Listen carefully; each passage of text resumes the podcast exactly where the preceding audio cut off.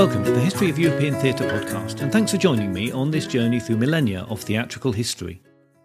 Episode 93 Comedy, History and Morality Three Early Tudor Plays. Last time, I completed my review of legislation relating to the Tudor theatre, and I hope that this, along with the previous episodes about the performing spaces and the stage players, sets us up for a look at the plays and playwrights of the period. It's certainly not the last time that I'll be looking at the playhouses and the performers. We can get more specific and detailed about both of these a little further down the line. But for now, I'm going to look at what were some of the earliest performed plays in the period. It's a small selection, but there is little that has survived, and it is from these that we have to try to discern the progress of theatre in the Tudor period. And I think this is a good point where I should make a little summary of where we are. How did Tudor theatre, and particularly its pinnacle, the Elizabethan theatre, get to where it did is a really complex question, with many factors playing into the social, religious, and political situation to one degree or another. Quite how these factors interacted exactly to create the theatre of the day is still hotly debated, so I'll mention them here, but with no particular reference to their relative importance or impact. But they are all, in one way or another, in my view, significant. England's geographical position on the northern edge of Europe certainly played its part. It meant that the delayed influence of the Renaissance arrived in a well formed way. Some understanding of the literature, the art, and the philosophy of the ancients had already been processed and understood by the continental scholars, and advances in printing allowed the influence of the Renaissance to spread more quickly in England than it did in other parts of the European continent. Renaissance thinking, and particularly humanist influence, developed in tandem with the religious Reformation, which was more far reaching and spread more quickly than in continental Europe. Because of royal support for and manipulation of the Reformation, there was arguably more freedom of thought in England than in continental Europe, with the possible exception of the northern Low Countries. Not that freedom of thought meant freedom of expression, as we've heard in the last two episodes. England was an outward looking country at the time, growing in confidence, looking to get their share of the New World discoveries, a frame of mind that fired the imagination of playwrights. Tales of the exotic came back regularly to London through merchants, diplomats, and other travellers, making London one of the most cosmopolitan cities of the time. The capital had large immigrant communities who added to this outward perspective, even when they were the cause of unrest in the city, or at least were blamed for it. In theatre specifically, the influence of Seneca is undeniable. He, along with Terence and Plautus, was favoured by the gentry who owned the acting troupes, and the university and law students who were the other driving force in early Tudor theatre. Seneca's bloody tragedies were popular because of the extreme actions reported on stage, but also because they used language to paint those pictures, something that English, with its vocabulary enriched by French and Latin, was just becoming able to emulate and even surpass. And we should not overlook the fact that theatre in its medieval form was a very popular form of public entertainment amongst the general population. However, controlled by the church as it was, it was filled with spectacle and farce as much as with religious doctrine. This popularity certainly helped with the popularity and advancement of secular theatre once that arrived. Henry VIII had little interest in the theatre, being more focused on art and music, and it was his nobles who created the phenomena of the playing troupe. So, unlike in continental Europe, theatre was not primarily a court extravagance, but something that people had the opportunity to enjoy at first hand on a regular basis. When theatre in London was brought into permanent homes, there was a ready and familiar audience waiting for them. Both touring theatres and the London based players were one of the popular entertainments of the day. And for all of those points, I have to acknowledge that the development of theatre in England to its greatest heights could also have been down, basically, to the lucky appearance of several great playwrights at about the same time playwrights who excelled and pulled all the others up to great heights. So if we put Marlowe, Jonson, and Webster in the top tier with Shakespeare, and I'm sure we could have a lengthy discussion about that, but bear with me, many of those left in the second tier were by no means also Rands and produced good, even great work. I put this theory out there. I don't particularly subscribe to it because I think that more often than not, genius doesn't really come from nowhere, but from the ground in which it was sown. But this is all maybe getting ahead of ourselves. For the moment, we need to go back to the students at university and at the Inns of Court to find the very earliest Tudor theatre that has come down to us. With Greek and Latin being taught in these establishments and in the growing number of schools for younger boys, Terence, Plautus, and Seneca became familiar to more people, primarily as a teaching tool. Students eventually began to perform the plays or stage readings for their fellow students and masters. In fact, records show that King's College at Cambridge University were putting on such performances as early as 1482, and that Oxford University colleges were not far behind them. So there was already quite a history of performance of some sort at the universities. It's difficult to imagine that the students didn't enjoy the acting and production element of plays, but this was essentially an academic exercise. At Oxford, a degree was awarded on the basis of a common play in a classical style written and produced by a student. Both universities have records showing expenses for productions of Greek and Latin plays. At the Inns of Court, acting in classical plays was part of the curriculum.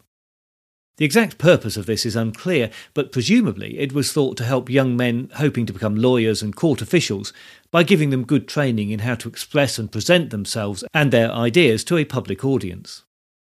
Eton College, located close to the royal castle at Windsor, has records of visits to performances by the students seen by Henry and Elizabeth, and although Elizabeth came late to the attractions of the playhouse, there were, eventually, many plays and interludes performed in her various homes for her amusement. But it was the world of academia and education that gave us the first plays in English that have survived. Schoolmasters and students were the first playwrights in English.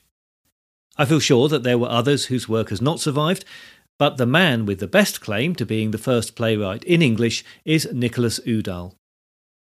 Born in 1504, he attended Westminster School and then Oxford University, where he obtained a bachelor's degree and then some years later a master's degree. He was influenced by Erasmus and Luther, whose ideas were much discussed at Oxford at the time. He became a teacher, but continued to read and discuss dangerous religious and philosophical papers. At one point, he was arrested for possessing copies of Luther and Tyndale's translation of the New Testament. He escaped only by publicly recanting. He then managed to stay on the right side of the law as he rose to be headmaster at Eton College. But he left under a cloud, something that involved the theft of the college silver.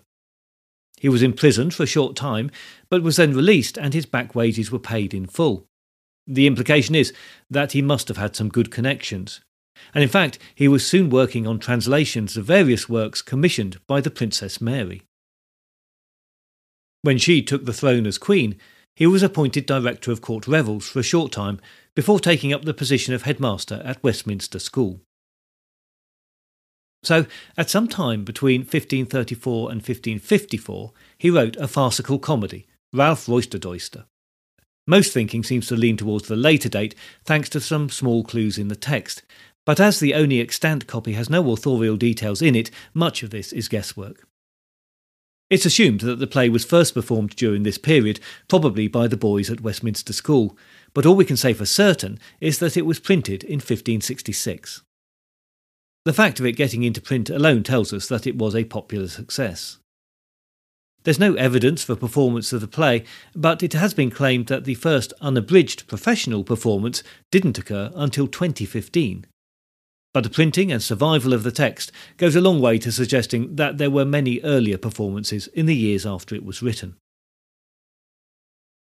The eponymous Ralph is a version of the braggart soldier character from Terence and Plautus, and although the play is heavily influenced by these two ancients, it isn't a straight adaptation or homage. The elements of farce are reminiscent of the comedy in medieval cycle plays, and elements of temptation in the play owe something to morality plays. With this combination of classical and English traditions, a focus on the middle classes as leading characters, and some elements of chivalric theatre from the continent, Udall created a new form, a distinctly English comedy. And some scholars have attempted to draw a line from this to the comedy of Shakespeare and others a few decades later. The play can be summarised as follows Ralph Roister Doister is in love with Dame Christian Custance, her main attraction being her wealth.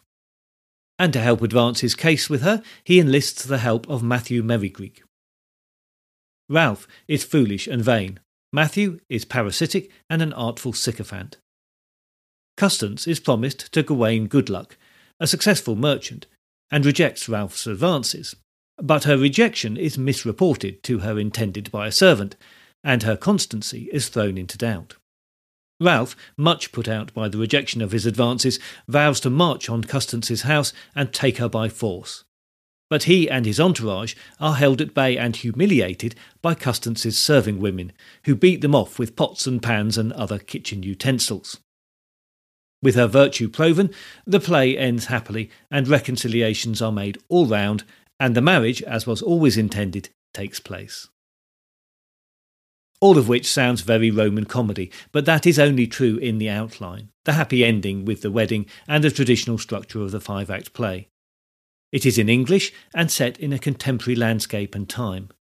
The songs that are played throughout and the rhyming text are from the English folk tradition, and although the characters are stock and somewhat familiar, they include some variations that reflect their filtering through commedia dell'arte and the English medieval traditions.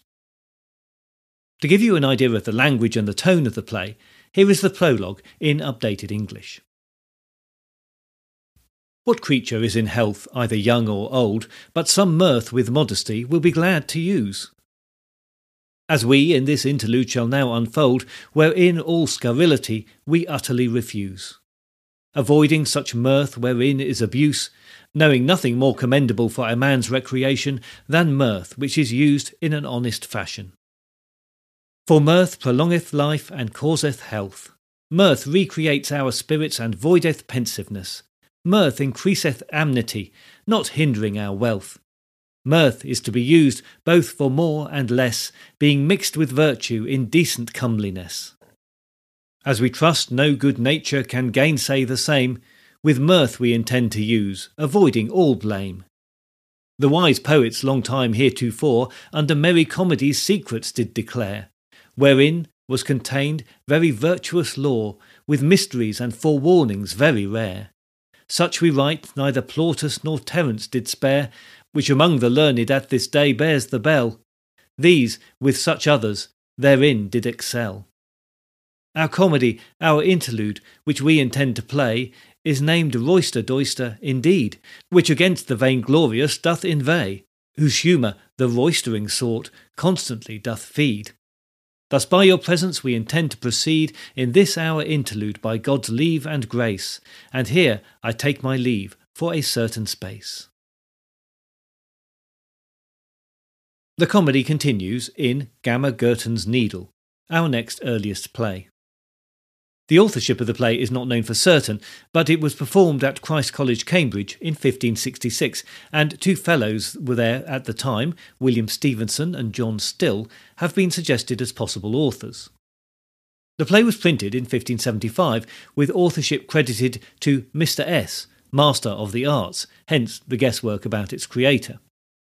John Still went on to become Bishop of Bath and Wells, one of England's more important bishoprics, and he doesn't sound like the likeliest person to have written a coarse farce that was subtitled A Right Pithy and Pleasant Comedy. But he was the only master at Cambridge at the time with the right initials, as far as could be discerned in the 18th century when his authorship was first ascribed.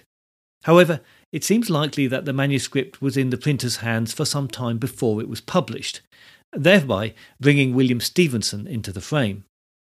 He also had a career in the church after his time at Cambridge, but he was not as high flying as John Still. In the play Gammer, or Grandma Gurton, is repairing a hole in the breeches of Hodge, the houseman. She manages to misplace her needle, and soon has the whole household looking for it. Dickon, a trouble-making local beggar, gets involved in the search and says he will summon the devil for advice in the matter. Hodge, still in his breeches full of holes, is terrified at the prospect and makes a quick exit as he loses control of his bowels. Dickon then tells Grandma Gurton that the devil told him that the solution was somewhere between cat, rat, and chat. Gammer Gurton's neighbour is Dame Chat, whom Dickon now accuses of the theft of the needle. Dickon then further stirs things up with Dame Chat by telling her that Gammer Gurton thinks that she has taken her cook and eaten him. With the good dame, her servant Doll, the curate Dr. Rat, and others, the argument over the needle rages, sweeping backwards and forwards across the characters and the stage, leading to much physical comedy as accusations fly. The situation is resolved when Dr. Rat, having been beaten up, calls on the bailiff, who exposes Dickon's lies. He is given a very lenient punishment and slaps the returned Hodge on the behind, whereupon he painfully realises that Gammer Gurton has left the needle stuck in the material covering his rear end. So clearly, the comedy is in the caustic humour and the vulgarity of the characters, their often coarse language, which is expressed through rhymed couplets, and the physical slapstick comedy. In the five act structure and the basics of the stock characters, there are echoes of Roman comedy here too. Whoever the author was, they knew their Plautus and Terence, but like Ralph Roister Doister, the play has a very English tilt to it. This is a play that shows the English peasantry at their best or their worst, depending on your point of view. The loss of the needle may sound inconsequential to us, but the play serves to illustrate what a valuable possession a good needle was. The lost needle is Gammer Gurton's only needle, and its loss is very significant to her, and even if the students and the masters who saw the play were probably somewhat more wealthy, or at least not as poor as the characters in the play, they would have understood the import for the poor, though there's a good chance that they were laughing at and not with the characters. Down the centuries, we can still detect the vitality of the piece. Again, for a sense of the language and a little of that vitality, here's the opening of the prologue, which describes the plot and is spoken by Dickon. As Gammer Gurton, with many a wide stitch, sat piercing and patching of Hodge, her man's breech, by chance or misfortune, as she her gear tossed, in Hodge's leather breeches her needle was lost. When Dickon the Bedlam had heard my report that good Gammer Gurton was robbed in this sort, he quietly persuaded with her in this street stroud, Dame Chat, her dear gossip, this needle had found. Yet knew she no more of this matter, alas, than knoweth Tom our clerk when the priest says the mass. Hereof there ensued so fearful a fray, Master Doctor was sent for, these gossips to stay, because he was a curate and esteemed full wise. A little later in the Tudor period, the history or chronicle play would be the mainstay at theatre. And we have one example of what could be considered a prototype for the latter, much more complex successes of Shakespeare and others, and it was written by someone we've met before. But thinking of this as a history play is really stretching a point. King John, written Johan, but I'm sticking with John, was written in 1536 by John Bale. And although it has historical characters and events, it is more morality play than a truly history play. You will remember that John Bale, as the ex Carmelite monk and now supporter of and apologist for Protestantism under the guidance and protection of Thomas Cromwell, and of course as translator of Pammachius, which was presented at Cambridge University and gave Bishop Gardiner and the Vice Chancellor some difficult moments with the Privy Council. The extant manuscript for King John was discovered in Ipswich in 1831 by John Payne Collier, that slightly dodgy scholar who found many old manuscripts and such valuable documents from the period as Henslowe's diary. It now resides in the Huntington Library in California. The document contains two versions of the play in two different hands, one of which has been shown to be John Bale's by comparison with other documents known to be by him. The two versions have, in a moment of scholarly inspiration, been labelled the A text and the B text. Careful study of the document has concluded that the first scribe copied the text from an unknown source and then added some small corrections, presumably as he reviewed his work. This version runs to about 44 pages. Then, sometime later, Bale himself took this text and corrected small items, spelling mistakes, the odd word replaced, and the like. But then he also wrote some longer corrections and additions in the margins of the manuscript. On two occasions, he decided to add longer passages, and he wrote these out on smaller pieces of paper. He then used symbols in the original text to show where the new lines should be inserted. Towards the end of the revisions, he seems to have decided that a complete rewrite was needed, and using a combination of margin notes, new sheets, and reusing sheets originally inserted by Scribe A, he made significant updates to the script. The primary thrust of these additions and changes is to make the character of sedition a much more forthright and bold character than in the original play. But it makes for a very messy and complex manuscript to try and interpret. Perhaps seeing that this would be a problem for future players and readers, Bale then wrote out the later corrections and additions in an uninterrupted hand. So, what we have as the final version of the play is therefore something that has been much updated since its first performance, to the extent that the original ending is completely lost, despite notes in the text that suggest that it was performed in its original form at least twice.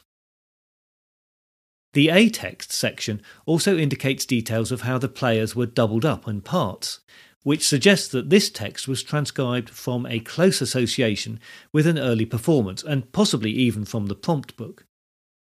There are some references to the text to recent political events that suggest the earliest version of the play was performed in the mid 1530s. But these are in the later part of the rewritten text, so it could have been added later by Bale with some fortuitous hindsight. Bale was forced into exile after Cromwell's demise in 1540, but returned to England 12 years later when he was appointed to a bishopric in Ireland. He attempted to sit Mary's reign out there, but was brave enough to have some plays produced, and these forced him into another period of exile. He returned to England in 1558 and was appointed a canon at Canterbury by Elizabeth. The later manuscript pages for King John, where we see the rewritten ending, are dated by watermark in the paper at 1558. Again, some allusions to recent events suggest that the last additions were made after September 1560. Bale died in 1563, so we can be sure that these additions to the play reflect Bale's latest thinking shortly before he died. It seems likely that it was a play that Bale came back to again and again, and the final epilogue may have been the last edition made in 1560. Elizabeth visited Ipswich in 1561 and the play was performed for her then, so presumably these latest additions were associated with finalising the play for that visit. So here is a summary of the play in that latest version that we have. England is a personified character on stage, and she is complaining to King John that she has had her rights and wealth taken from her by the unholy clergy, who have also driven her husband, God, from the realm. King John swears to put this right, but is mocked by the Church's agent, sedition. With his co conspirators, dissimulation, usurped power, and private wealth, he shows how the government of the land has been subverted through the Church and the Pope. The king calls on nobility, clergy, and civil order and asks for their support. Only clergy is reluctant, but when he explains the temporal power of kings to clergy, Clergy agrees to join the others. But all three are soon drawn away from the king as sedition persuades them that the power of the Pope is stronger than any claim of the Gospels, which anyway can only be correctly interpreted by the Church. Left alone, King John calls on commonalty, who he believes will be his strongest ally. But when he is led in by his mother, the king can see that commonalty is weak and blind. His mother explains that he is weak because the church stole his belongings, and blind because clergy has kept him in spiritual ignorance. Despite his weakened state, commonalty reaffirms his willingness to serve the king, but this too proves short lived, as clergy soon proves what a strong hold he has over commonalty. As King John stands alone to defend England, the Pope sends the historical figures Archbishop Stephen Langton and Cardinal Pandolfus to enforce his interdict, the placing of the whole country outside of the church, effectively excommunicating the whole population. Standing firm, the king presents arguments to show how church twists true faith to his own greedy ends and corrupts the virtues that should be within holy orders. The Pope threatens to invade England, and the king has no choice but to submit his crown to the Pope and to rule England only as a vassal of the papacy. The king rules for a few years, but every time he tries to assert his authority, sedition and his cohort treason foil his plans. In an attempt to finally break the will of the king, sedition, working for the Pope, demands a dowry of one third of the country's wealth for the bride of the dead King Richard. The plan falls apart just when it is about to succeed, because the dead king's bride also dies. Undeterred, dissimulation, disguised as a monk, brings a poisoned cup to the king. He drinks, but not before he has forced the monk to do so also, and both die a painful death. Verity then appears and declares that any evils attributed to the king are the lies of monks. He lists the king's achievements from the common man and how they have been eroded by the church over the subsequent centuries. He declares that imperial majesty has arrived to save the widow England. Nobility, clergy, and civil order are lectured by Verity, and as they see the error of their ways, they swear eternal allegiance to imperial majesty, and England is saved from the Pope and the evils of Rome. Bale's source for the play was John Tyndale's Obedience of a Christian Man, published in 1528. This was a treatise on the tyranny of the Pope, and like the play, saw in King John's fight against the power of the papacy a parallel with Henry's current position against the Pope. It's easy to see that Henry and Cromwell would both have appreciated the thrust of the argument. A large portion of the wealth of the country being passed directly to the Pope through the monasteries and the clergy was a significant driver of the early Reformation and in King John's reign. King John's argument for the supremacy of the sovereign and the idea that his actions had been maligned by the Pope and the Catholics generally over the intervening centuries both spoke to Henry's playbook. And I should not understate the rehabilitation of King John that these Protestant authors were attempting. In the late medieval world, he had become a much vilified figure, but was now being proposed as a Protestant saint, a king who gave his all for his country and for his people. As Tyndale deals with King John rather briefly in his work, and Bale was a scholar of English history, it's likely that he took elements for his play from elsewhere too, cherry picking the historical events that best served his purpose. Perhaps what makes this play more interesting than just an example of a late morality play is the fusion of the morality play and the history play. Bale, for all his fierce belief in the new religion, was a scholar of the past, and seems to have placed great store in the value of understanding England's history. He could have written a straight morality play. The evidence in the script is that he understood the form well, and it's likely that he had acted and produced morality plays in his time. We have to remember that he was a scholar, but had practical experience of the theatre too. He saw parallels with England's past and chose to create a morality play within the framework of a history play. It's true that he bends historical fact to fit his moral allegory, so it's clear which is the most important element to him. But I think it's interesting that he saw that fitting morality into historical events could make for a more powerful and meaningful theatrical experience. The mixing of history and allegory did create some problems for Bale, but he manages them well as he displays his skill as a playwright. For example, he has two main aims to show how John's rule was undermined by the papacy, and to draw a parallel between John and Henry. His problem was that he couldn't get away with showing Henry as being subject to temptation. That would be treason.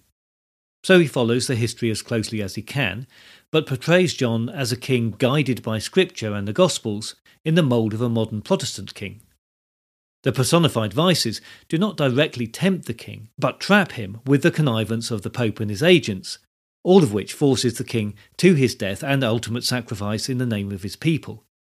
It's not exactly subtle, but it's a clever way to stay on the right side of the king's pleasure.